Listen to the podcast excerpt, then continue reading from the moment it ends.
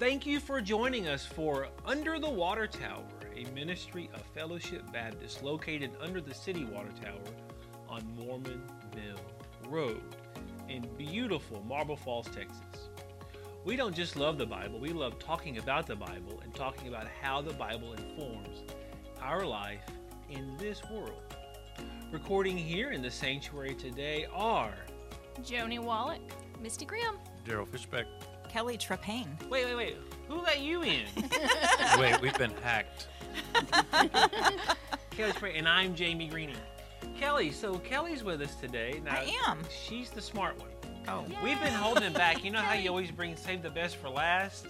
Well, this is our last recording of the podcast for this session, and we brought in Kelly. So we set the bar low all season long to end with the finale, That's to right. leave them wanting finale. for more for season That's two. Right. No pressure. Except for it's number nine, so you might want to, like, and number ten's already up, so you might want to explain that a little bit. No, no explanation. No explain yourself. Once they get uploaded, they should rearrange themselves. So let's let that one go.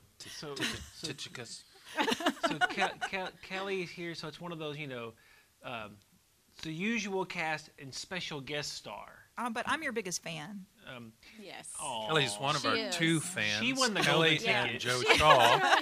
Kelly and Joe Shaw, those are our fans. That's it. Hi, Joe. You're next week. Um, so Kelly is actually the administrator around here. Wait, what does that mean, that you're the administrator at Fellowship? She keeps um, us in line. Yeah, I keep you in line. Um, I... I uh, Answer I, lots I of answered, phone calls. I answer phone calls and emails, and I do all the bookkeeping, and I do all the reports. Makes us look good. Mm-hmm. And I try to support y'all in any way I can. Mm-hmm. Um, you also make sure we get our paycheck on time. I, yeah, I do. Is, that's, yes. that's, that's an exciting day. That's, that's the best day. Leads her own small group with her husband, who she has to put up with. That's true. Kelly is a also a lay leader, and she one of our... One of our small groups, her and her husband, uh, John. Kelly teaches the Bible. Um, Mom of two great kids. Yes. Um, and, and three dogs. Three dogs. Three dogs? Yep, three dogs. Mm-hmm. um, three so old dogs. You have three dogs. You have a dog, is that right? Yes. You have a dog and two cats. One dog and two cats. And a teenager. I know you got dogs. I have two big dogs. Well, one dog and one idiot. Just idiot. Don't talk about Rob that way. Oh. Idiot dog. Well, and you have the love of your life, Dobby. With oh, burnt feet. You, you have a dog, I right? love my dog. What's your dog's name? Brixley. Brixley. Your, your dog is a little scary. Yeah. I love, she's she's got a personality to her. So does she aside social, from her looks? Does she social distance? Social distance? I can't even say it. Yes. Here we go. She does not like people, so she she's social distance. So Greg well. trained her. Yeah. Pretty much. They make a good team. Yeah. So we've invited Kelly to participate with us today for several reasons. One, we've been intending to do that all along, and here we are. Th- this was our last recording. And what Daryl was talking about, we're out of order. Episode ten was up before nine. They may sort, they may not, but this is our last recording. But we're looking forward to what she has to bring some input on what we're doing, because uh, she's super duper smart. She's got that whole, and she's also the oldest one of us, so she's like um, mama. Oh, thanks, uh, thanks for I, that. I think she's going to appreciate you pointing that, that out. That yeah. will be reflected in your paycheck. Oops, I accidentally moved the decimal. Which way? The wrong way. Delete a zero. And a couple of zeros. So um, we're not going to make you read, though, okay, to good. start off. Okay, um, Joni wants to read. Um, Joni has to read. It's a. Has uh, to. I believe, the did she use the phrase redeem herself? Yes, she I think did. she did. It's redemption. Uh, I also brought pie. That's also. She did. She did. It's called it's redemption delicious. pie. Redemption oh, delicious pie. pie. So uh, good. Maybe we'll post a picture on, if we could. I'm blaming this Somewhere. podcast for the few pounds that I've been wrestling with for the no. last six weeks. It's from a local a local cafe here. We won't mention any names, but if you've ever been to Marble Falls, you've probably heard about it. it the meringue is like seventeen inches high. Yeah, it's like my hair in eighth grade. Hey, there's nothing wrong with big hair. Mine. Big hair, closer to God. Nothing wrong with big hair. Yeah. What does that say about you, Daryl? Hey. That's all right. I'm the local podcast heretic, so that works out.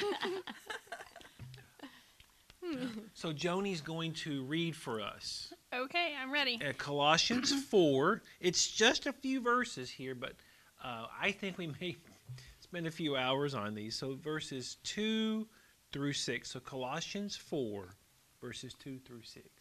Continue steadfastly in prayer, being watchful in it with thanksgiving. At the same time, pray also for us, that God may open up, open to us a door for the word, to declare the mystery of Christ, on account of which I'm in prison, that I may make it clear which is how I ought to speak. Walk in wisdom toward outsiders, making the best use of time. Let your speech always be gracious, seasoned with salt, so that you may know how you ought to answer each person. So I made it. You made it. you, you did good. There's a transition of thought here. So he's been running through, um, do this, you guys do this, fathers do this, children do this. And even before that, he's been kind of bossy. All the stuff you're supposed to do. Um, but now he kind of brings into this, it's a summary statement, uh, because right after this, you get the names, which are wonderful, but he's through with the teaching stuff by then. These feel like, all right, here's my bullet points mm-hmm. as we're wrapping this up. Yep. How does it start off, Misty? Um, a command to pray. To pray. To pray.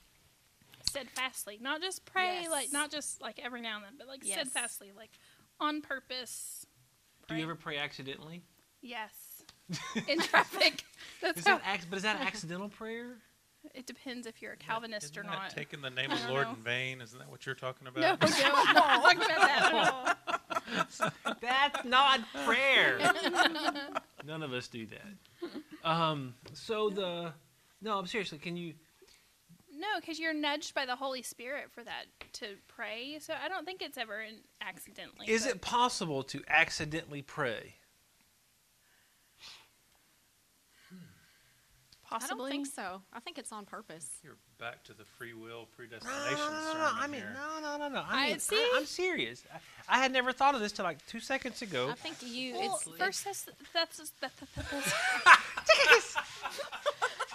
First, First Thessalonians says to pray continually. So, like, mm-hmm. you should be everything. You should be. First Thessalonians five seventeen. Mm-hmm. Clarify your question. What is it? What are you asking? Is it possible? To well, pray accidentally, what would that even look like? Well, that's see, I, you can like, um, I can drink. The, I'm drinking a delicious Topo Chico, so I have been known to accidentally spill or spit out when I'm drinking because I have, you know, I have a drinking problem, not like what you'd think, but you know, my my coordination isn't what it used to. But I can also spit on purpose. Can you accidentally pray, not even knowing that that was your intention?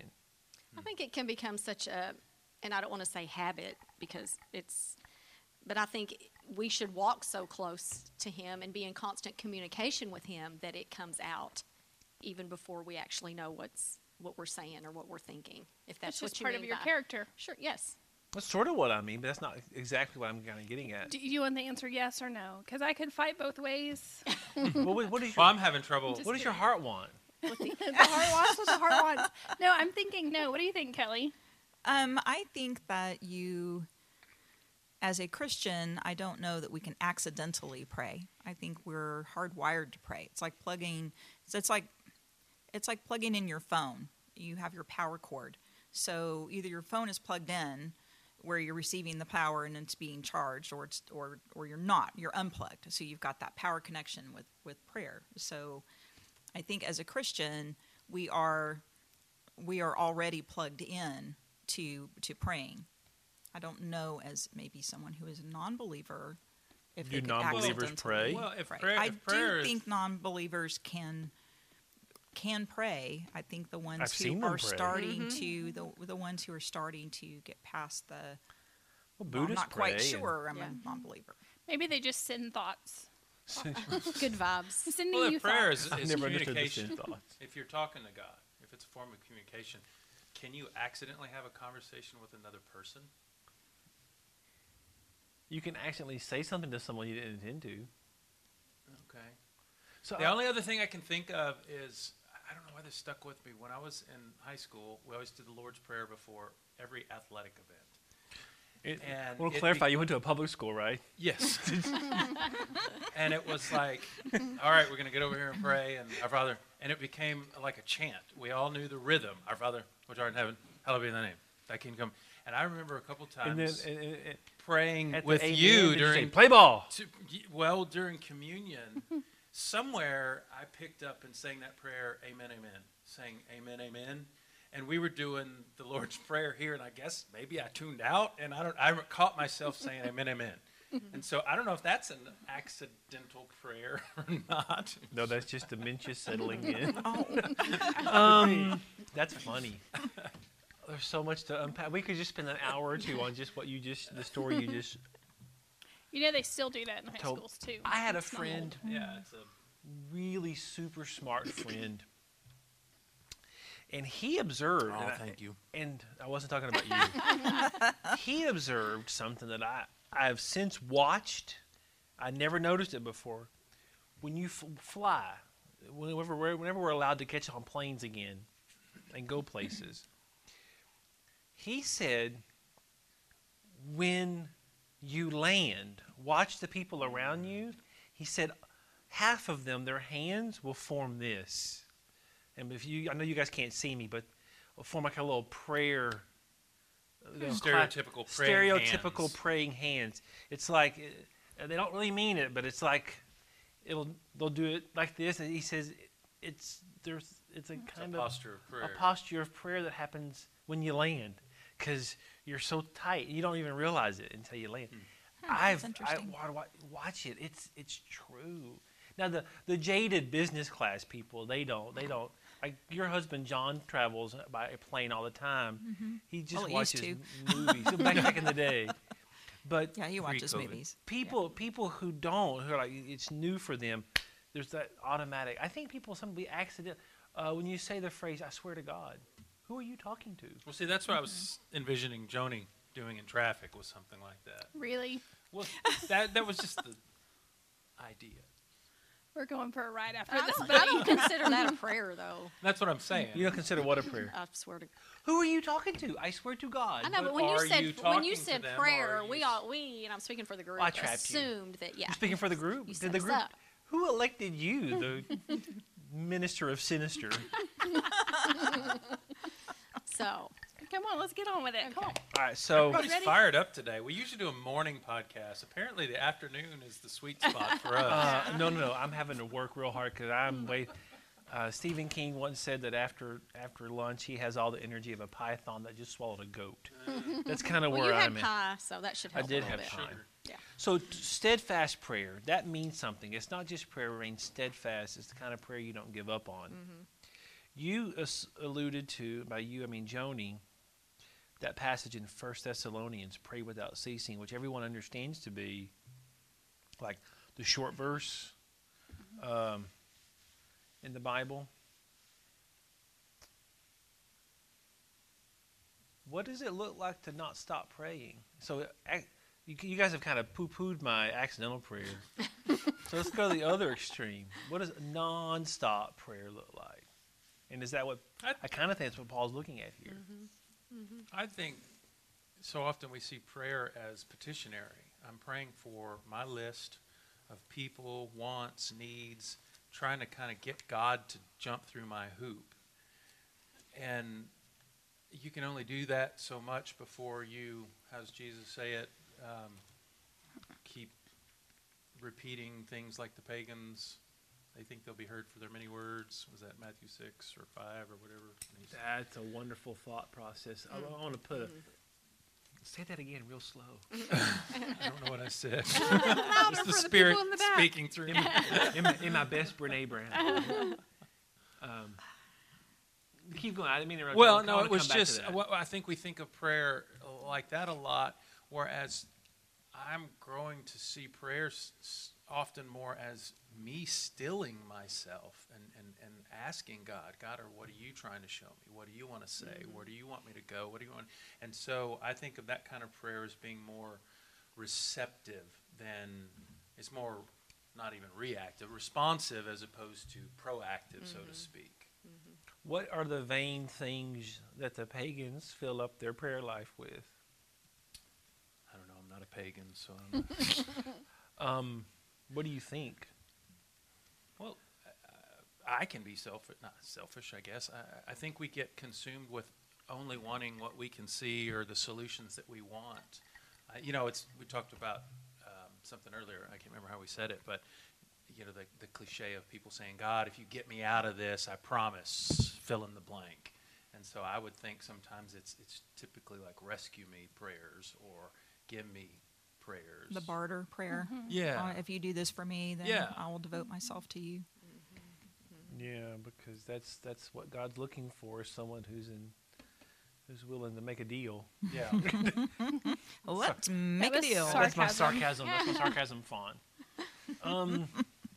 I think it's just being in constant communication with him, just constantly, you know, talking to him but always. If, this morning I, I, I started to leave, and I had all my stuff ready, and I thought, ah, I need my Bible, and I need my Bible study stuff. And I said, thank you, Lord, for reminding me of that, because I almost walked out, and it was going to be like Daryl without my backpack. Well, but, so. That was the same day. Uh, See, that's, that's the, so well, let's think about thank you in a minute, because that's he says it right, very clear, right? With mm-hmm. Thanksgiving, let's let's. I want to go back to the vain, vain mumble jumble, repetitions, vain repetitions, because um, I think that we get into this rut. Sure. The, Jesus is clearly referring to with the, the heathens and their vain repetitions, where there was a kind of incantational prayer that you would say, we, very popular in the ancient world. Uh, and also at, at, at um, college football games, where you have you say the same prayer over and over again, thinking that if I say it over and over again, by saying it every time, I'm binding the deity more and more mm-hmm. to do what I want. Um, and so you just repeat the same thing. Now, if that's what Jesus means, is praying for the same thing over and over again a bad thing? Is that what he means? Um, and what kind of words do we fill into our prayers as if they're magic formulas? Um, like, Jesus, if you would just, just Jesus, mm-hmm. just Jesus, just Jesus, or a just. Santa Claus list, you know, where we list out all these mm-hmm. things.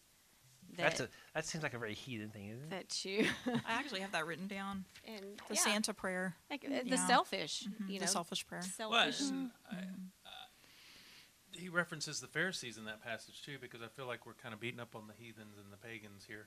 But it's oftentimes in the church settings where the uh, the group prayer, it's like,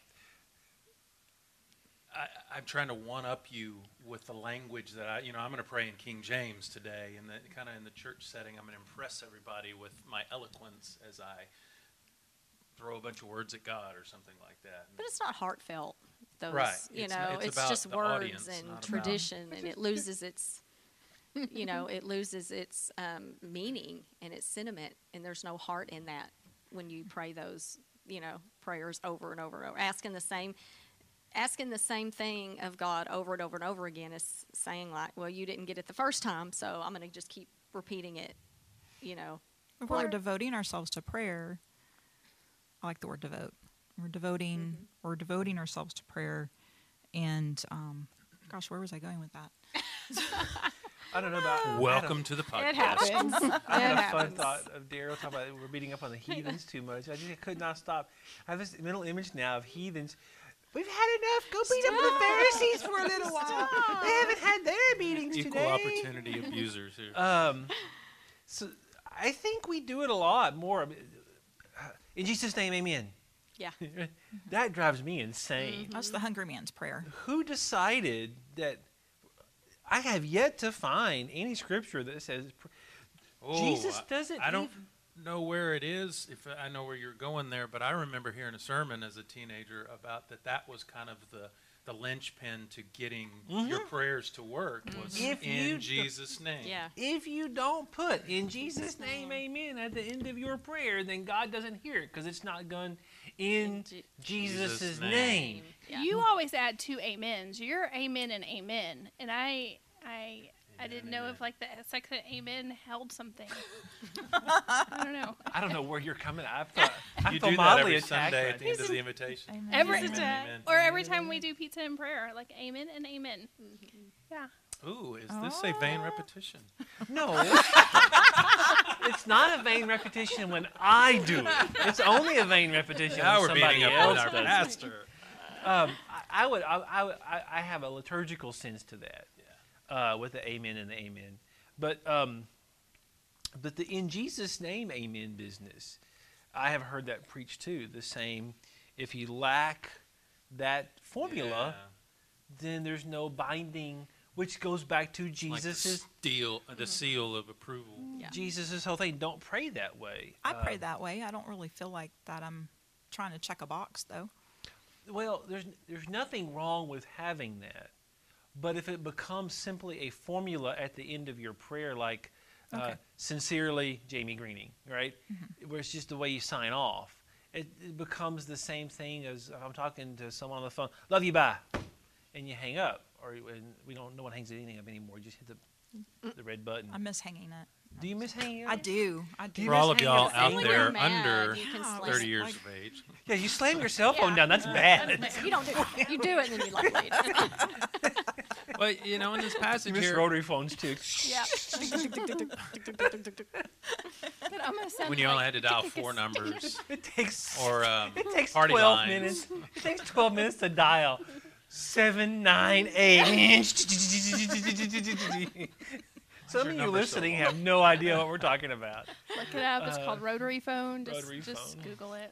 Well, when I look at this here, he says, continue steadfastly with thanksgiving, you know, so consistently. And he says, pray for us. But he says, pray that we will have opportunities to declare the mystery of Christ.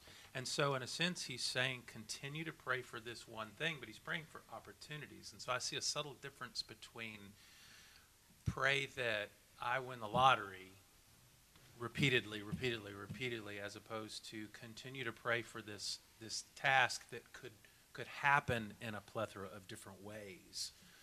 What they're praying for is is is still kind of open-ended. I think a lot of times where we get into the, the, the deadness of prayer is when we think we know the only outcome. I've heard it put this way, if you can be the answer to your own prayer, then you're not really needing to pray. Mm-hmm. um, as opposed to being open to God. Is there a different perspective? Am I missing something here? What, what else is, I would like for this to be healed or changed or fixed, mm-hmm. but at the same time, is, is something bigger going on here? Am I missing right. something? Can I see something? I mean, so it's, it's a subtle difference, but one of I think is being more receptive and open, and the other is I'm using prayer to try and get what I want. Yeah. I'll, let's use your lottery thing. Now, I don't play the lottery because I don't believe in voluntary taxes. but And I'm not saying I play the lottery either. That was just the first like thing that it. popped in my head. It, it, well, it sounded like it. I'm just... All those scratch tickets in the bottom of your floorboard. Um, but I don't think it's wrong to pray every day, Lord, let me win, let me win the lottery. Right. I think the whole lack of steadfastness or the vain repetition comes from where if you believe, Lord, let me win the lottery, let me win the lottery, mm. let me win the lottery, over and over again. Mm-hmm. I, in fact, when I look at prayer in the Scriptures, the model prayer, the Lord's Prayer is a good example. You just lay it out there. You, you don't need to beg God. He's not yeah. earnest, steadfast or earnest prayer is not cl you, clever, persuasive prayer that's somehow going to get God to do something that he otherwise would not have done unless you had called it to his attention. Mm-hmm. yeah. That's that's steadfast prayer is more about us aligning ourselves with who he is. And I think that's where you're coming from, mm-hmm. where prayer becomes less about the words that we say and more about the heart that we open and the reflections that we engage in, which leads us to Thanksgiving. Mm-hmm. Now, what were you thankful about, Misty? Um, this morning, whenever I was going to leave and leave all my study stuff at home because I got in a hurry and was trying to grab things. And, um, you know, and that's just one example. But I think just being constantly, you know, talking to him and, and just always, and the thankfulness goes along with the you know, with the steadfast prayer. And, and thanking him is admitting that you believe he's going to do what he's, you know, what he says he's going to do. You're thankful for these things that he's going to bring to your life, and you're thankful for the way um, your day's going to go. We pray. I feel like we need to pr- be intentional with our prayers and what we're asking for or what we're petitioning for. You know, Paul here, he's asking for prayer for the whole ministry, for his whole team, you know, to go out and to be able to reach these people on the outside, the non-believers. Um, and I feel like sometimes when we pray for things, for me, I'm speaking for myself, am I really believing what I'm praying for? And um, being thankful for how God is going to answer that, your will, not mine, is, you know, that's tough to do some days when I know the outcome I want, but I have to submit myself to him and then at the same time be thankful for whatever that is. That reminds me of when Anne Marie was little and um, was getting on the youth van back when we could do that, and Daryl prayed. Daryl was the youth minister then, and Daryl prayed. Um, they were going to Port Aransas, and Daryl prayed, not that they would have safety, but that if they didn't have safety, that um, that it, God would use it for his glory. And I was like, why are you praying that? Yeah. Like, it's been I'm an accidental my... prayer. I don't remember praying that. Um, and, but it was the first time that I really stopped and thought, you know, ha- like, I should pray that as a parent. Like, not that my kid will have an easy road, but my kid's road will be used for his glory. Mm-hmm. Not that I'll have an easy road, but that will be used for his glory. Mm-hmm. And that, that, um, and I don't know, that was a very eye-opening moment to mm-hmm. with me. Mm-hmm. And, and that kind of prayer is not, we want to pray for God's glory. Don't, don't misread what I'm about right. to say.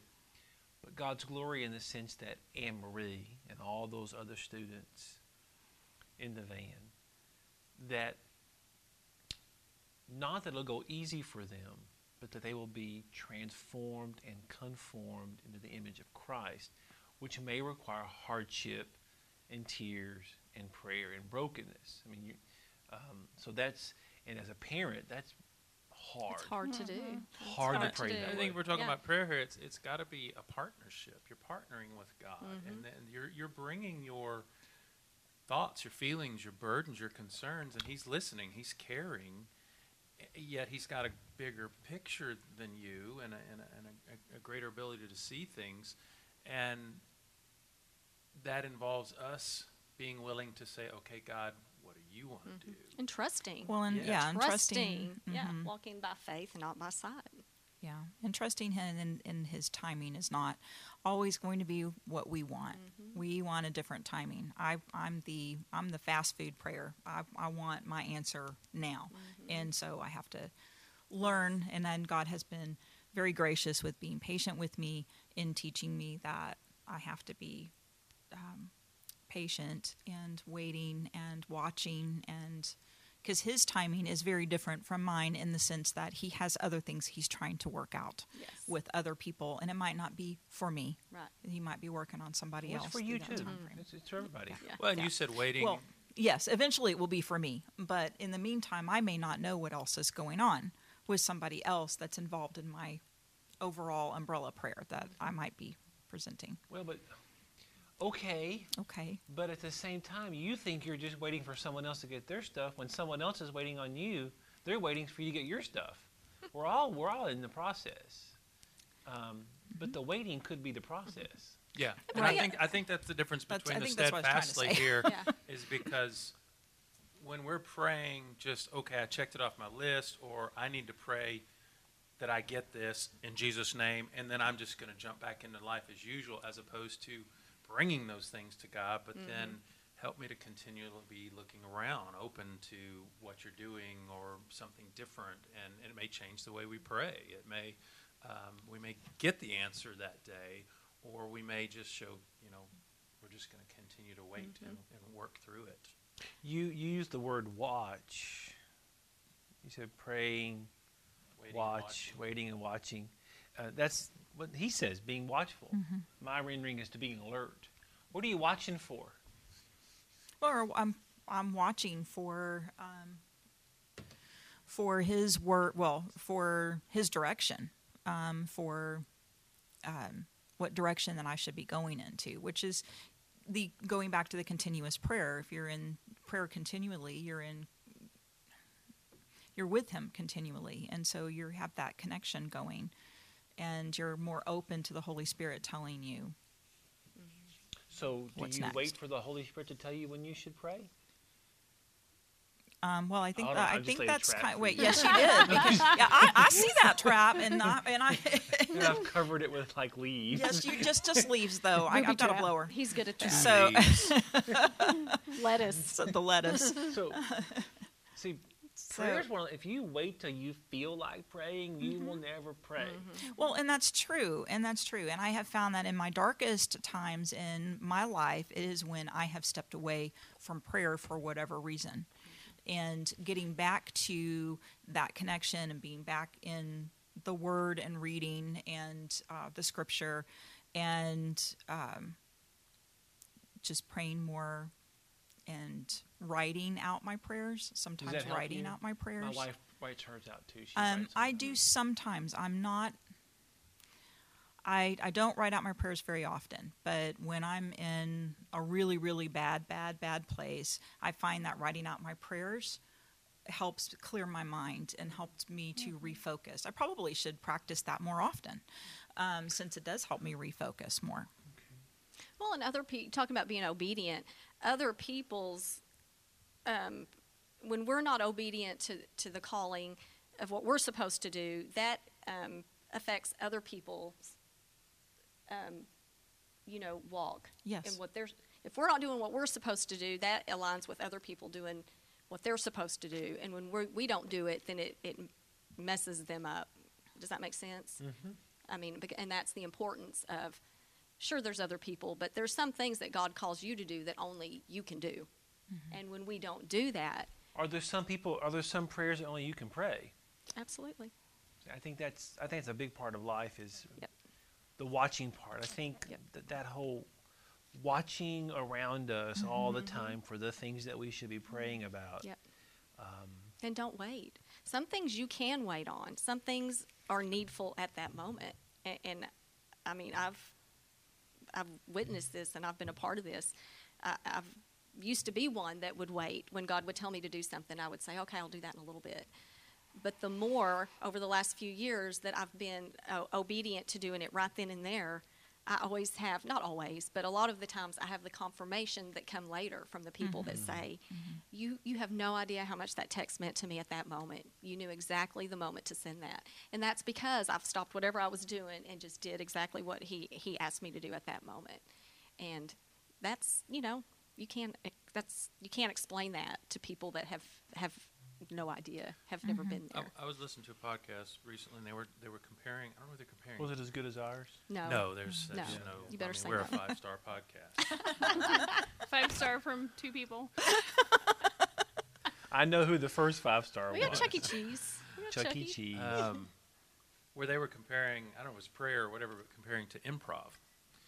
And I've never done improv or been in an improv situation, but they What's said... What's the deal with pumpkin pie? They said that a lot of people think, oh, I could never be funny like that, that, that part of improv is having all these phrases and cliches and go-to moves in your pocket. And they said, no, the, the true humor of what makes improv work is when both people just play off of each other. Mm-hmm. Because if someone feeds you a line, you can resist it, you can kind of shut it down, or you can try and manipulate where you want it to go, or you can kind of, the third option is to kind of roll with it.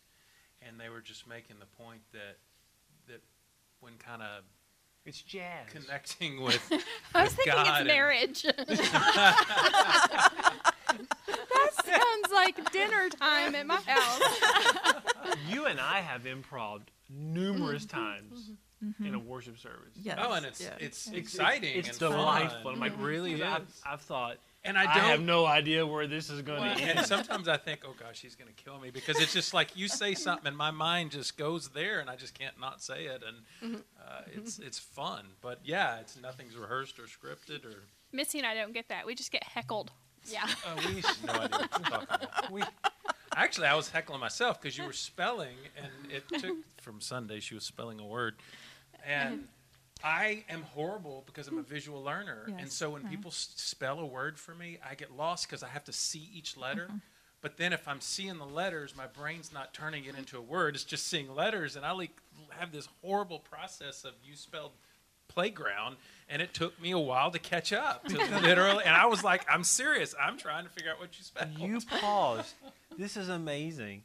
She spelled playground. On those of you who may not, probably none of you know, in the worship service joke. Sunday, we're outside because which of is online. You could go check this out right now. You yeah. should no. You should. When this is over, you need to go check that. this out.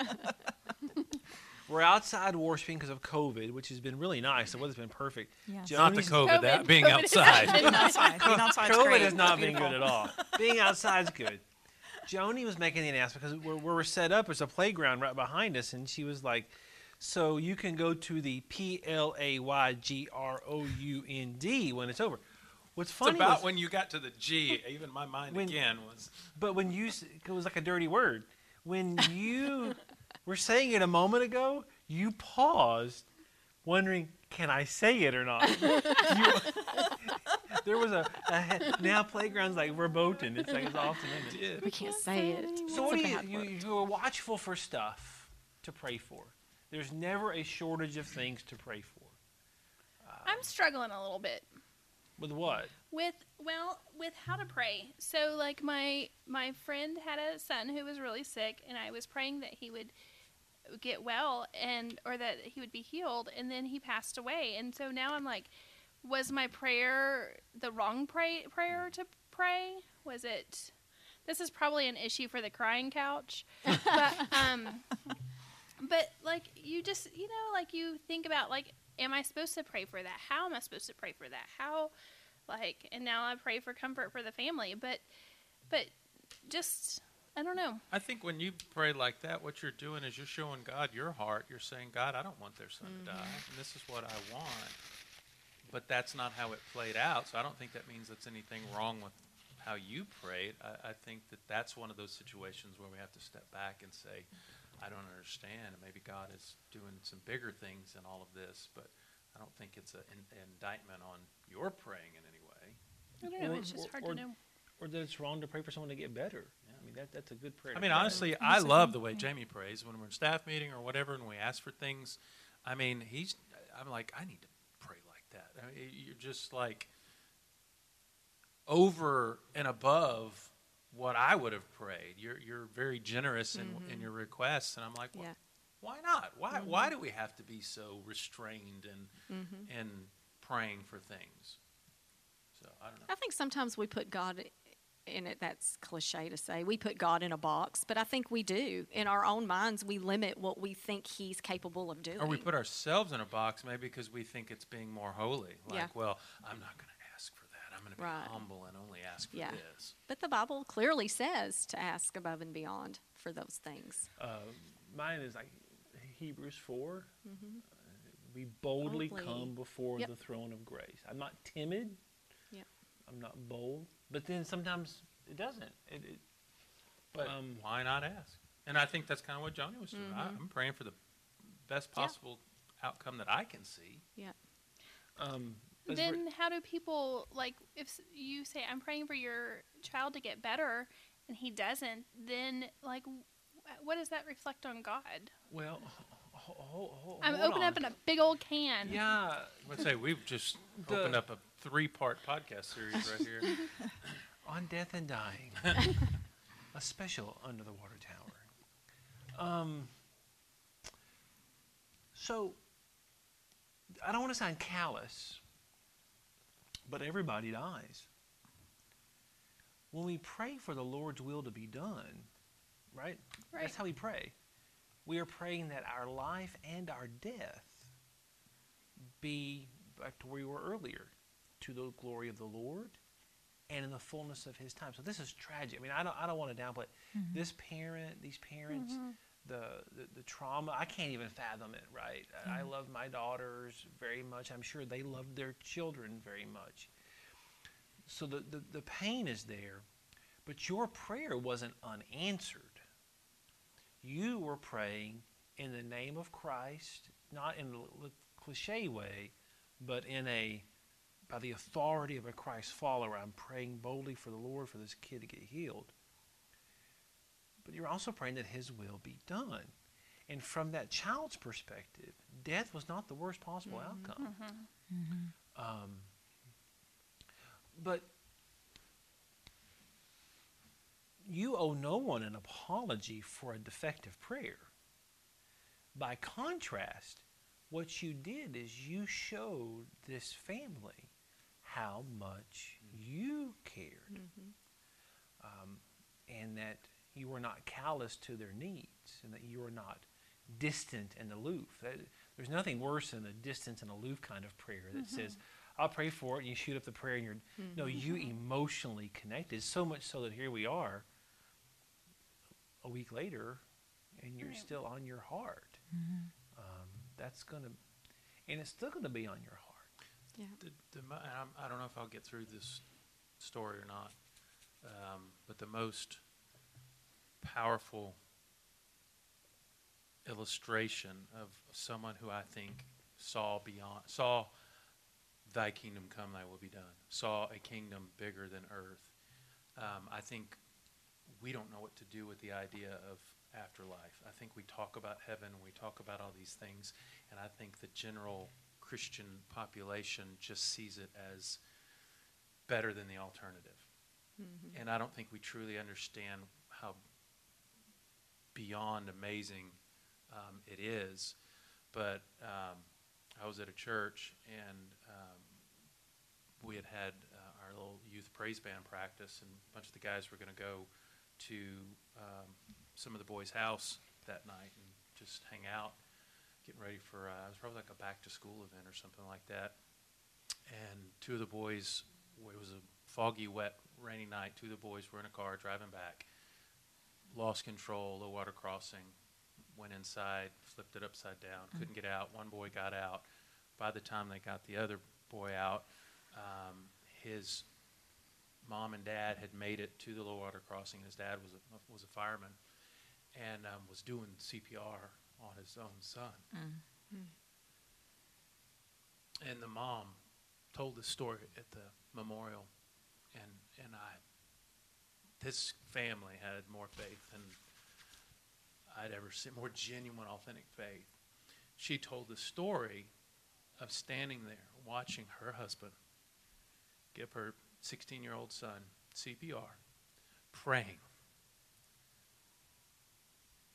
God, please let him come back. But in her mind, actually having the thought, he's not going to want to. And I thought, good grief, how do you, how do you see that in that moment? Mm-hmm. I don't think I could have. Mm-hmm. And I think so often, like you said, everyone's going to die, and we see death as so final. And it's like, oh, I guess I'll go to heaven now. It's going to be one long church service or whatever. And I don't think we truly grasp how little this earth has to offer compared to beyond. Um, I don't know. What it's worth. I'm, I'm, I completely concur with your assessment, and uh, thank you for sharing that yeah, story. Yeah, thank you. Thank um, you for sharing that. That's, those are hard Joni. things. Mm-hmm. And um, thank you, Joni, for being open about mm-hmm. the, the the watchfulness of prayer in that regard. I um, g grief hurts, and I think Paul's familiar with that grief. Mm-hmm. Remember where he's at. He's in prison, probably facing his own death. Mm-hmm. And these are all things that flow through his writings, but even in the midst of that, Thanksgiving. So I want to push a little bit with you as we move to the Thanksgiving aspect here. What can you be thankful for? Because in Philippians, Paul says, in all things, give thanks. So where can you find the thanksgiving in that? And maybe not a an answer right now, but working through that. And sometimes watching. that comes later, the right. thankfulness. You, I mean, it, we are supposed to be thankful in all things, but we don't see the full effect of that until sometimes later. Well, I think that's true, but I also think the command here to be watchful for it is to be looking for the thanksgiving in it, not the whining in it. Mm-hmm. Yeah. Um, I don't want to downplay grief, mm-hmm. but one of the things we say when we lose someone is, well, they were robbed from me. I was yeah. robbed. They were taken from me. As opposed to, I had all these years with them mm-hmm. before yeah. they left. Yeah. Um, whenever I do memorial services, one thing I always try and put out, uh, play out is that um, our our loved one never really belonged to us. Mm-hmm. We right. think they belong to us because mm-hmm. we're inherently selfish, but they never belong. They always belong to God. And even though they're gone, that ha- that status has not changed. They mm-hmm. still belong to God as much then as they did before. Mm-hmm. Um, and I think that's where that the mom, mm-hmm. she had that realization that mm-hmm. I want him to come back. I want the C P R to be effective, but he doesn't belong to me. He's his own individual, and he belongs to the Lord, and having been in heaven, he will not want to come back here. Mm-hmm. Mm-hmm. That's that peace that surpasses all understanding. Mm-hmm. That, and that comes from a different perspective on death. Death is not the end. Yeah. Now, we are given life as a gift, and we should live this life as healthful, as responsible, and as um, uh, committed to well-being as we can, because all these things, teachings tell us this this idea. But we can't let staying alive and being alive be the only value that drives us. Right. I, I think I see a lot of Christ followers who, as Daryl was saying, treat this life as the only thing there is, mm-hmm. a, as if heaven were just, you know, clouds um, and harps, mm-hmm. uh, a, a hopeful possibility. Yeah. yeah. Mm-hmm. Not a certainty. Well, and we want to stay and see our grandkids grow up and get married, and you know those things that we feel like are they are important to us at that moment. Do you have grandkids? You know, I do. I have five. You have five grandkids. I have five. I'm just making sure that you have five grandkids. Okay. So how about um, this whole prayer about open door? You've already refer- referenced it a couple of times, Fishbeck. Um, what does an open door um, look like? Opportunity. Opportunity to share the word, to be able to talk about Jesus to someone who may not know who he is. Um, it's fascinating that he's asking them to pray for him to have that, which seems to be that he doesn't really have one. Where is he? He's in prison. He's in prison. So, wait a minute. I, I always see Clint Eastwood in that movie, right? Uh, he's in prison. The the door is literally closed. Literally closed. It's not a metaphor. It's a literal closed door. He cannot leave his house. He's a, if it's the same imprisonment at the end of Acts, he's under house arrest. Uh, he can't go out and preach in the marketplace. He can't go to the synagogue. So he literally is asking for the door to be opened. What might that mean? It, what could, it, it could literally mean for the door to be open. Yeah. For who to come through it? Because he still can't go out of it. Right. So for, for people who need to hear about so Jesus. Different guards. He's in different, more prisoners. He is praying. More prisoners. He's literally saying, "I can't go find lost oh, souls." Gosh, sorry, that re- totally reminds me of a joke. I want to remind you, two minutes ago you were crying. I know, this is my brain. It's because she's a, he's a three. I can't spell. I can't. Uh. So I think it's an old Aggie joke. There's an Aggie, and oh. give me your uh, a Longhorn. Give me another school. What do we? Phoebe's at Tech. We'll go Tech. Just keep it short. So there's a Longhorn. You're a great joke teller. Tech. Well, I was trying to make it uh, relevant. He's gonna forget the punchline now. So they all get stranded on this island. They find the lamp, genie. They rub it, comes out. First one says, um, the Longhorn says, you know, what's your wish? So I wish I was back home with my family. And poof, he's gone. And then the, what do I say, Texas Tech says, oh, you know what, I, I wish I was back with my girlfriend, and poof, he's gone. And the Aggie thinks and thinks, and he says, I sure missed those two guys. I wish they were back here with me. So Paul is praying for more prisoners, you know. And, sorry, that's just where my brain went. Wow. I've heard now that. Now he's so crying much. Again. It's different. That's, that's brutal. Under the water tower. You'll laugh. You'll cry. You'll throw your phone in the river. You'll slit your wrist. Uh, I, I am thinking um, that may not be where Paul's at on this, but I do think where you're, where Kelly's right. He's literally that the door would be open and that some heathen would walk in, because that, that's the only avenue I have. I wonder, though, if Paul's not being somewhat passive-aggressive here with the, I don't have anybody. I have these constraints on me. You know what you don't have on you? Constraints. Constraints. Mm-hmm. You can talk to whoever you want to. I see that very mm-hmm. clear. And then he says mm-hmm. that I may know how I ought to speak. Um, that I might make it clear. Make what clear? Well, and he's writing to the Colossians. So, I mean, in many ways, they are his hands and feet to a certain degree. So, I mean, that makes a lot of sense. That's true. And That's that, true. That make in, in verse four also, it, like the real the the original word is reveal, or it can be interpreted reveal. Is that right? Um, yeah. Translated, not interpreted. It's a uh, long word. I'm looking at it here. Uh, it is um, the same word uh, that is connected to uh, revelation in terms of like epiphany. Um, to, so to be revealed is a good.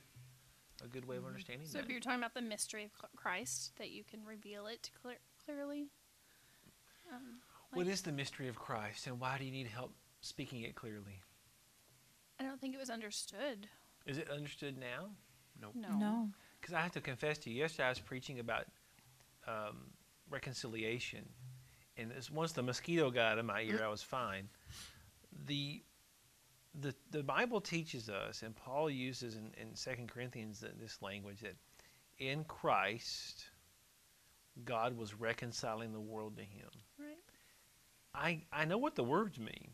I don't know if I understand exactly what that means mm-hmm. and all that that means. Because I can un, I, I can grab a hold of the idea that he's reconciling the church to himself. Like we're we're, we're redeemed. I get that. But the whole world somehow mm-hmm. is being reconciled. And that's not the same thing as salvation. Mm-hmm. That's something different. different. It's being reconciled to him. And then I rest, there's a lot about Christ that's still a mystery. And, and everyone who's ever preached understands exactly what Paul is saying here. Mm-hmm. Even though you know it in your head and you know it in your heart, you can really just mess the whole thing up by saying the wrong thing. Mm-hmm. I think mm-hmm. that's where, if we're talking about prayer here, that's th- that's kind of the difference. You got people who think they've got it all figured out, and they know and they know and they know this is what this verse means and this is what God means, and God told me this, and they're so confident. Confident people really worry me. Mm-hmm. That that you, you start getting into, I've been around pastors like that, not you, not here. Those who write books. Just to clarify. But... that he's not going to let that pray, go. And it affects the way they pray. And I think a lot of even their prayers become very destructive almost, as opposed to someone who's saying, I, I get it, but I don't get it. Mm-hmm. I think when that type of person prays, there's a little bit more vulnerability there. There's a little bit more, here's here's where I'm feeling I want to go, but at the same time, I'm open. God, show me something. Show well, me something and different. The word is alive, so it's going to mean something different to you, what you're going through at this moment in your life. You can read a certain scripture and it means one thing. Mm-hmm. You can come back to that in, you know, six months and you're going through something completely different. Mm-hmm. And that scripture may mean something totally different to you at that time because it's personal. And that's what the Word of God does. It transforms, and because it is alive. I can read something in the morning and it means something to me yeah. one way, mm-hmm. very clear in my mind. Read it again in the afternoon and say, no, that's not, this is what it, it completely changed my mind. five hundred times, um, and yet this time it means something completely yeah. different. Yeah. Um, and reveal, talk to, talking about revealing, I've, that revealing to me also is to be watchful and watching for those opportunities to reveal themselves for, you know, our ministry opportunities to be able to minister to others. Some of the literature to that regard, I mean, you're you're tracking brilliantly today. Minister of sinister. T- today, yeah. Today, minister of sinister. As opposed to, I think you're awesome all the time. Thank you, Joni. I think so too. Yeah. I did, see, I know what you meant. It's okay. How do you compliment someone and you get in trouble? It's like, you look good today. Well, what about yesterday? That, that was just not about yesterday. You got to live in the present. Um, a lot of the literature here talks about how someone gives you a thumbs up and a text message. With, with verse two, now it's a fist bump. Paul begins with this idea of prayer, but by the time he gets to verse four, now he's talking about outward stuff. So he starts with the inward conversation that we have with the Lord about what he's praying, what we should pray, what they should pray, and now it's now what I should say to other people. Mm-hmm. And that is the whole focus changes after that, because how pray to the Lord about how I'm going to talk to other people, mm-hmm. and then he switches over to to walk with wisdom with Wise. outsiders. Yes. What a fun word is outsiders. uh, who are the outsiders?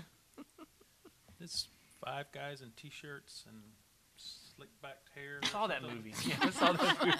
Stay gold. You, Stay you, gold. You, you, you went so nineteen eighties, man. Um, who are the outsiders, for reals? So they were in the church, so the people who were not inside the church, outside of the church, like well, literal outsiders. So does that make you feel comfortable, this language of outsiders? Well, I think so many times, um, I know I'm guilty of it, like we, we speak where if someone wasn't familiar with the church, like they may not understand what that means. Like, like when they're like, why are you not teaching anymore? Well, because God called me. What did he do? Like dialed you on the rotary phone? Yeah, that's it. Like Christianese. But, you know, yeah, Christianese. So I think it's like. We making, have our own language. Yes, yes we and do. Making sure that when we talk to people from different backgrounds that that what you're trying to convey about Christ comes out. It's revealed.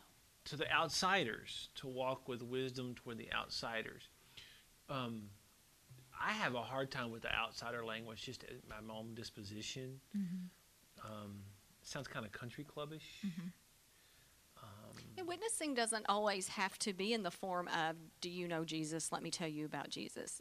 It can be in the form of, how are you? You know, mm-hmm. I, I, I saw you in the store, and I, I was just wanted to talk to you for a minute. How have you been doing? Mm-hmm. That's, you know, that's. Well, and it could it could be, you've got people that are we labeling on them on the outside, or mm-hmm. do they feel outside because of how they're treated? Right. Whereas the people who are on the outside, let them know they can be on the inside. Let them know they're welcome. Let them know, yep. let them know they're included and can can. can Can okay, be. Can you be an outsider but on the inside? Yes. Sure. Yeah. I bet we've all felt that way mm-hmm. before, where I, I'm, I'm inside, I'm in the group, I'm in the church, I belong, but I don't feel whether it's because the church is cliquish, or not warm, or because I'm just my predisposition is wrong. I we, I think we've all all probably been. Or maybe they're not ready. Just to, to maybe they're not ready, that they made that first step to actually walk through the doors. They're here on Sunday mornings or whenever we're yeah. watching mm-hmm. watching the podcast, whatever it is that they're doing, if but they've made it. Podcast, you're, probably doing that's it true. You're probably doing it wrong. And that's when you so have you're, to, wa- yeah, to. You're watching your YouTube, you, yeah. but you know you've made it through those doors, but you're not quite ready to make that next step. And as um, I think that's where we need to be with our with our watchfulness. We need to be waiting and watching for these people to see how can we help um, make them feel more welcome and, and be praying for them well, and, and finding a yeah. place for them to fit in. Would they like to come to my small group class? Would they like to? Would they feel more comfortable in somebody else's? Do they have kids that need to go?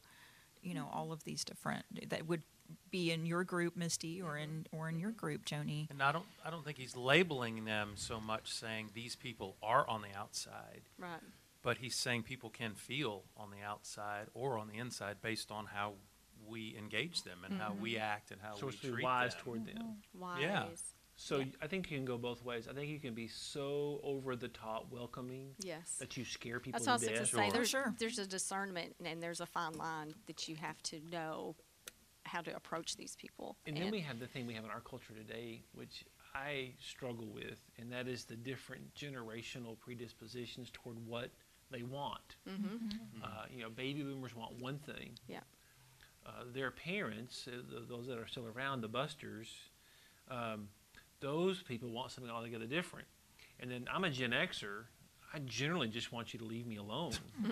um, and then the millennials, golly, I don't know. I have a hard time figuring out exactly what they have in their mind mm-hmm. as what we're supposed to be doing and what they would look for as welcoming. So I often think about the outsider language here can be generationally uh, mm. uh, uh, interpreted as well, because most churches are run by baby boomers and Gen Xers. Mm-hmm. And so they're the insiders, and those millennials are on the outside. And that's the group everyone says we got to reach, but we keep them on the outside. Mm-hmm. um, I, I, I, this is what I worry about. You've mm-hmm. got two of those, two kids in that almost. Liam's more so than your your son, more so than your daughter. Mm-hmm. Yes, my um, daughter um, is a self-proclaimed um, Gen Z. So Gen Z sounds like Etsy's brother.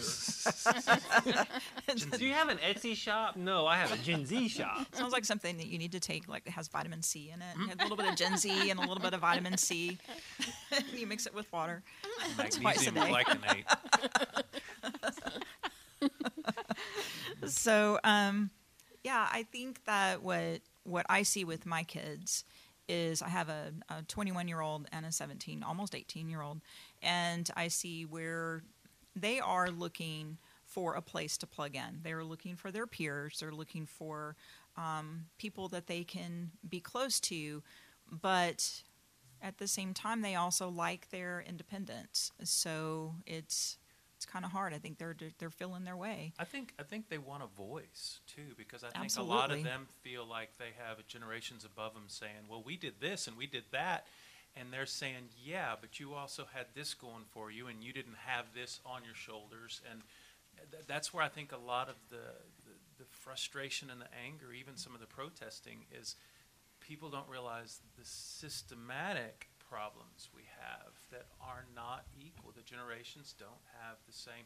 They each have their own challenges and their own problems, but so often we want the younger generations to conform to our way of seeing things, jump through our hoops, do it the way we did it. And a lot of them may be looking at us saying, well, I'm not convinced it worked for you. Mm-hmm. Um, why do I want to do that? Or could could I have my own opinion about it? And I feel like a lot of them, like you said, are kind of searching for their footing. I would definitely say that at least my two have um, very, very set and very loud opinions about things. Um, and maybe that's the way we raise them, or maybe that's also the way their peers are. I'm not actually really sure. But um, I do find that they are very vocal about about what's happening in the world and what's happening, what they think they want. Um, but also being younger, I think they also realize that these things can change as they get older. But outside, mm-hmm. I think outsiders. We try and keep them outside, and one of the the things you have to wrestle with is the only way to bridge those generational gaps and have everyone be on the inside is if you invite the outsiders in, mm-hmm. and then allow when, them. When when you do. Let them be who they are. Yes. Mm-hmm. Yes. Right. Don't say you can be in when you conform when you like right. to mm-hmm. what we're doing. Yeah. Um, and meet, and you know, we've said it before: meeting them where they're at, and mm-hmm. loving them where they're at, and letting them know that we offer a place of, you know, belonging mm-hmm. and, and. You can't, you can't fake acceptance. Sure, you can. Right. Oh. You, I'm, I'm, I'm, I'm no, wait, I disagree with that. I'm messing, I'm messing with fish. You can try to, but they see through that. Make it. They see through that in that we say, accept them as they are, where they are. A lot of times that's just accept them where they are now and tell. Mm-hmm. And and that means my my root opinion of them is still they're not where they need to be, as opposed to allowing them. And it's and knowing, oh, keep going. No, I was just going to say that's a lot harder to do because there's vulnerability in that. Mm-hmm. It's, it's I can't control that. And it's mm-hmm. recognizing that that's not the future church. That is the church now. Mm-hmm. They yes. are the church. Yes, that is, are.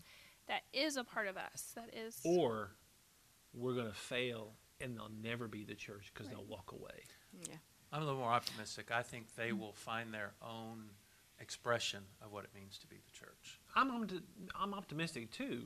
In fact, I've often I'm on record as saying I have great hope in the generations behind us. Mm-hmm. I think they're going to have a lot less of the baggage that we have mm-hmm. that hangs us up. But yes. then, what does that entail of us? It's living, but we have to set the example.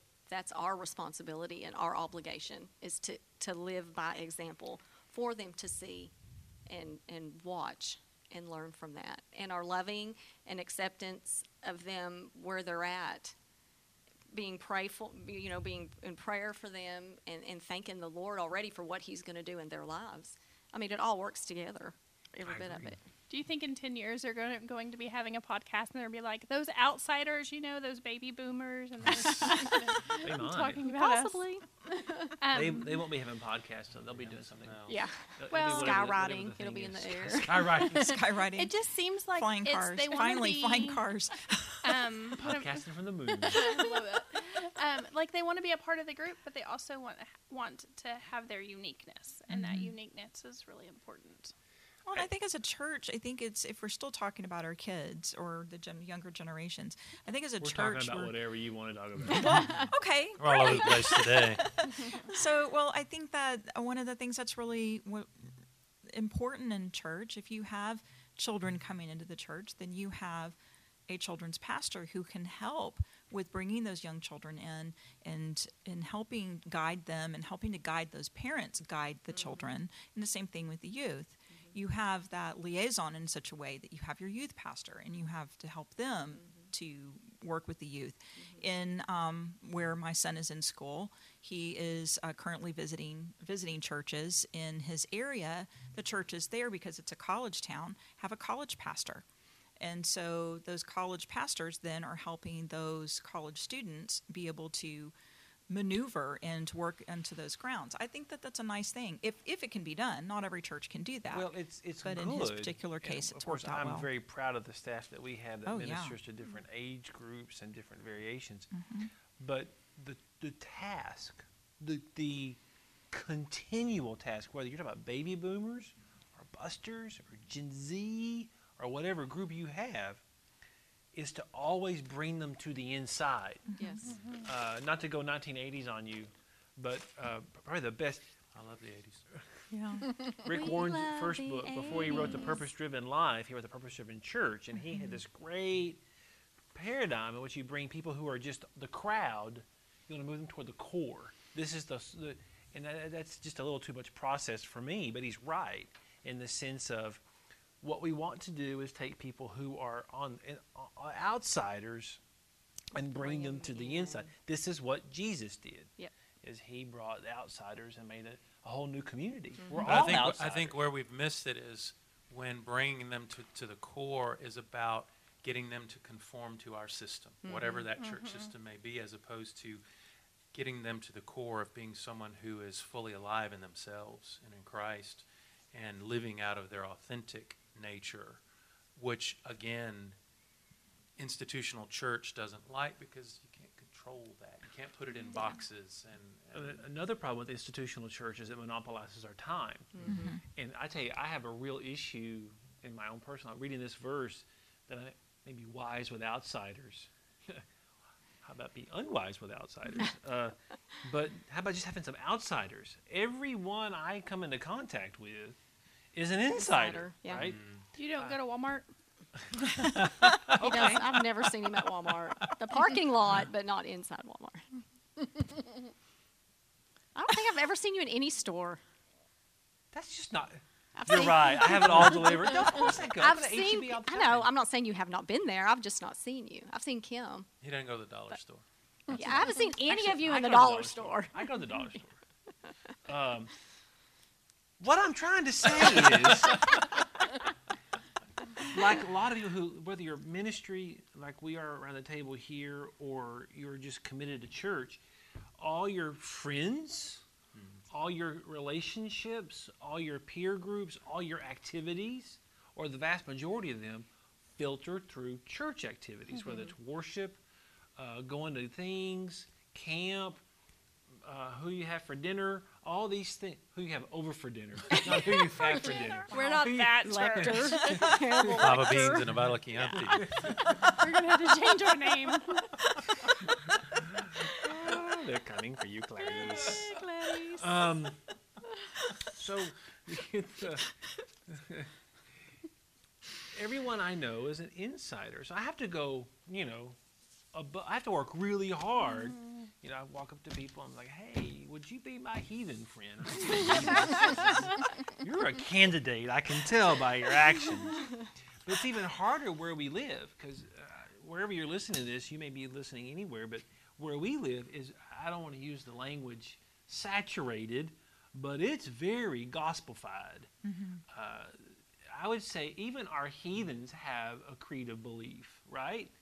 Um, there's just not a lot of people who are not connected to some church or some religious tradition where we live. It's all, all my all my heathen friends are online. Heathen friends. Heathen friends. There is a special group on his phone, Heathen Friends. If he had any. An H next to your name. Contacts. You know, I think sometimes we get so, and I'm going to speak for myself since I'm not elected speaker of the table. You can speak uh, for me, Misty. It's good. I feel like, you know, you have, and, you know, I have family that have problems, issues, um, drug issues. And I want to say, you know, if you'll just start going to church and you'll let, you know, accept the Lord and follow his, you know, you give him the whole thing and you can come out of this. He can bring you out of this. But what I've learned is that they need Jesus first and foremost because there's they're sinners. We're sinners. We we have to have him for forgiveness and the redemption. And when they come to Jesus because they are sinners, then he takes care of the drug problems and he takes care of those other big issues that we feel like are the main identity that that we see, you know, being the biggest problem. We want that fixed. But the, in the truth of it all, they, they just have to come to him first because they're sinners. And then he works in his timing the rest of that. Well, and who in the Bible had no problem attracting heathens? Mm-hmm. Jesus. Mm-hmm. You know, I don't think the Pharisees had a great following of people who were just longing to hang out with mm-hmm. them. They probably weren't allowed to. And I, I've heard it put that sin is its own punishment. And I think when we think of sin as you're dirty, you need to come get clean, you have the Pharisee attitude. But when we realize people who are struggling in sin, which is all of us, they're in a form of misery. They're, lo- they're deep down. Their soul is craving heal- healing. And when we throw them, hey, come to this event, come to this service, dress this way, do this, of course that's not appealing. That's mm-hmm. not speaking to the soul. That's that's speaking to the ego, really, in right. a certain way. And it, and it appeals, especially when you use fear and shame, it appeals to um, a certain group of people. Mm-hmm. Um, but is it really what Paul is saying here? Mm-hmm. I think you're all brilliant and onto it. Um, these are the, the issues of our time. He talks about what I say and my time. Make the most of our time, the best use of our time. Um, I'm not going to belabor that point much, but I think we waste a lot of time mm-hmm. chasing the wrong sorts of things. Mm-hmm. And then he comes back around with your conversation again, seasoned with salt.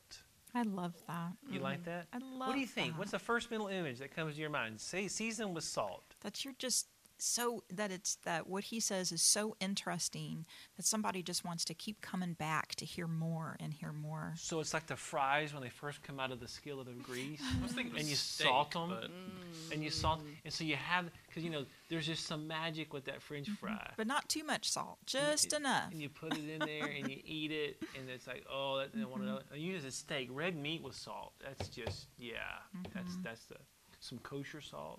Mm-hmm. Yeah, I love that. That descriptive language just yeah, really just, speaks to me. I, take it sideways here for a second. Uh, you know, I've referenced the supernormal stimulus a couple of months back in a message, and that's a lot of the processed foods have sodium, high sodium, and it's an addictive thing. It it, it hits our serotonin. It does things to our brain, And so McDonald's French fries and things like that, they're not really healthy for, for you, but they, they create a compulsion. And I think if you apply some of that to, to the church world, I think some of what we think we're doing um, is, well, let's make it appealing.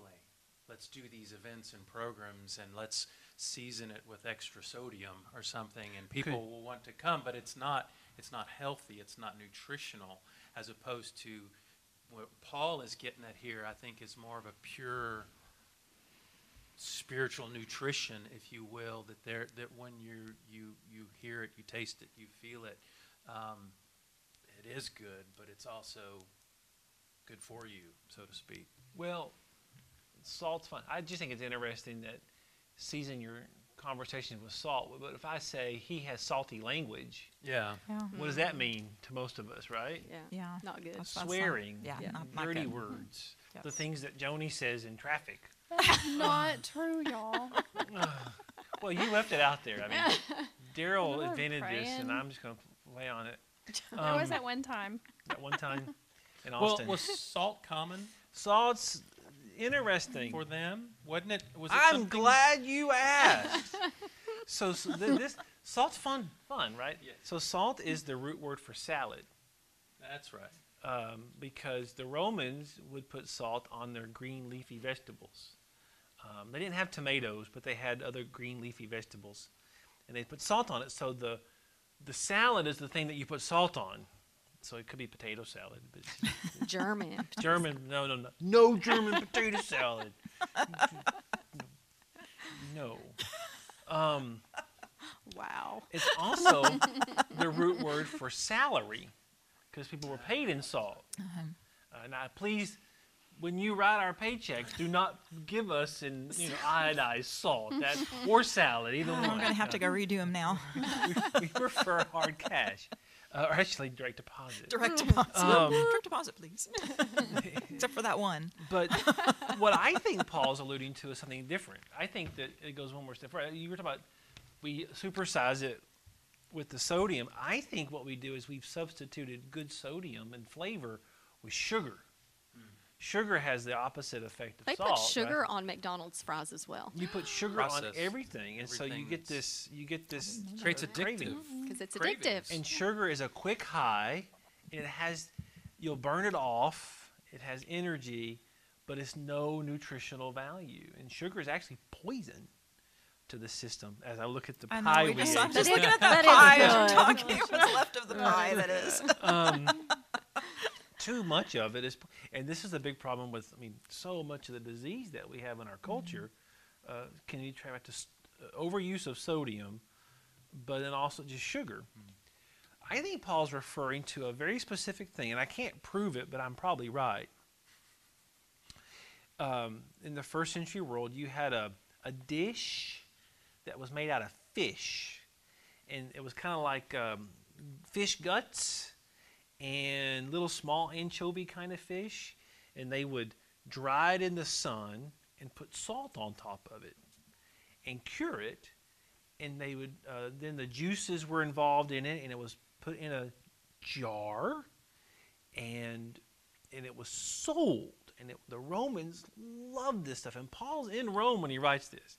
They love this stuff. They put because it's flavor. Mm-hmm. You've got no flavor in flavor, the ancient world. Yeah. The East has not been opened up yet. So mm-hmm. you don't have peppers and spices mm-hmm. and all the stuff that we just are so accustomed to, to going into H E B or wherever we want to go buy our groceries and grabbing it off the shelf.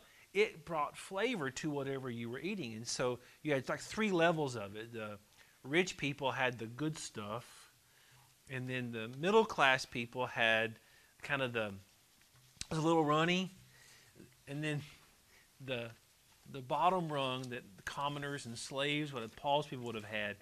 The closest thing to it is like the the jelly and Spam. Nope. Yeah. You know, the, you know that, but but but it had flavor, and so you could it put it on your flavor. food. No, it is. It, the stuff they were eating had very little flavor, right? Right. Just you know maybe porridge or mm-hmm. grain or. And I think he's talking about. You know, we have our, our give us this day our daily bread, and this is something that we dip onto, and it's just the right sort of thing to say. It's the stuff you the best, it's like soy sauce. That's what I mean. We are supposed, yeah, we're supposed to be that, the enhanced flavoring. Right. So our language is that kind of, that makes life better, mm-hmm. which is the opposite of how most of us use our language to show how smart we are, mm-hmm. or to tear people down, mm-hmm. or to condemn ourselves. Mm-hmm. But this is the different. This is the kind of preserving flavor of life. And Um, and I, like I, Kelly said, to make them want more, makes them thirsty for more. Mm-hmm. Thirsty. Salt mm-hmm. always it's preaches good. Thirsty. All right. Anything else need to be said? We're, my, my chronometer, we've been in an hour and twenty minutes. We're going to blame that on Kelly. That's all Kelly. The new girl. Kelly. Be the new girl. Kelly with the curls. Well, thank you, Kelly, for being a part yeah, of this. Thank I you hope, for inviting me. I hope you. You've enjoyed it as much as we have. I have. It's just really fun. We Thanks don't know what we're going to do next. I have a sneaking suspicion we're going to do something from the Old Testament next time, because I like to mix it up. But I, I may get overruled and vetoed and all sorts of stuff with that. Uh, I just want to thank all of you for listening. Uh, this is in... Uh, been a blast. Mm-hmm. uh, ten of these. Uh, please like, share, comment. A five-star rating would be appreciative on the Apple Podcasts. But do this on your favorite social media platform. Every click matters. As Daryl was talking earlier, you can also visit our website at f m f dot life, and there you can get all kinds of, you can see pictures of what we look like. You can uh, watch the worship service from this past week. Um, our other ones are up there as well, as well as on YouTube. But we'll be back later.